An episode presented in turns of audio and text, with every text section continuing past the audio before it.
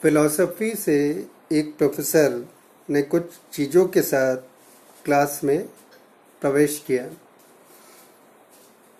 जब क्लास शुरू हुई तो उन्होंने एक बड़ा सा खाली शीशे का जार लिया और उसमें पत्थर के बड़े बड़े टुकड़े भरने लगे।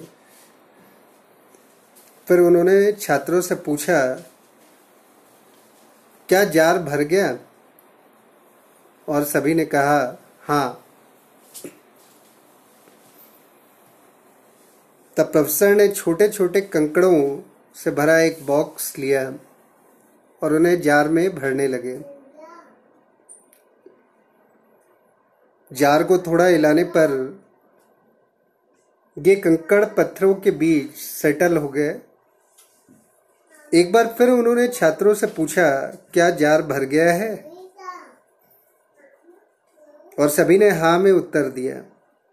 तभी प्रोफेसर ने एक सैंड बॉक्स निकाला और उसमें भारी रेत को जार में डालने लगे।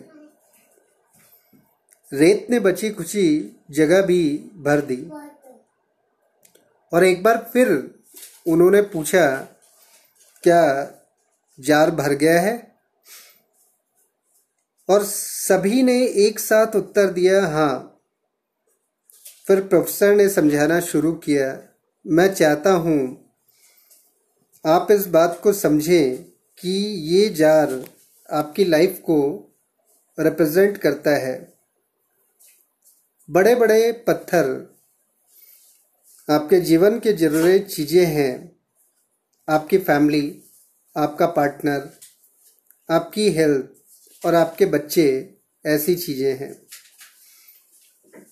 अगर आपकी बाकी सारी चीज़ें खो भी जाए और सिर्फ़ ये रहे तो भी आपकी ज़िंदगी पूर्ण रहेगी। ये कंकड़ कुछ अन्य चीज़ें हैं जो मैटर करती हैं, जैसे कि आपकी जॉब, आपका घर इत्यादि। और ये रेत बाकी सभी छोटी छोटी चीज़ों को दर्शाती हैं। अगर आप जार को अपने रेत से भर देंगे तो कंकड़ों और पत्थरों की कोई जगह नहीं बचेगी। यही आपकी लाइफ के साथ होता है। अगर आप अपनी सारा समय और अपनी सारी ऊर्जा छोटी चीज़ों में लगा देंगे तो आपके पास कभी उन चीज़ों के लिए टाइम नहीं होगा जो आपके लिए इम्पोर्टेंट है। उन चीज़ों पर ध्यान दीजिए जो आपकी खुशी के लिए ज़रूरी है। बच्चों के साथ खेलिए। अपने पार्टनर के साथ डांस कीजिए।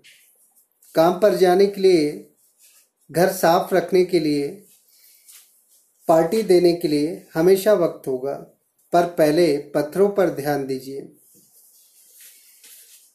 ऐसी चीज़ें जो सचमुच मैटर करती हैं। अपनी प्रायोरिटीज सेट कीजिए बाकी चीज़ें बस रेत हैं।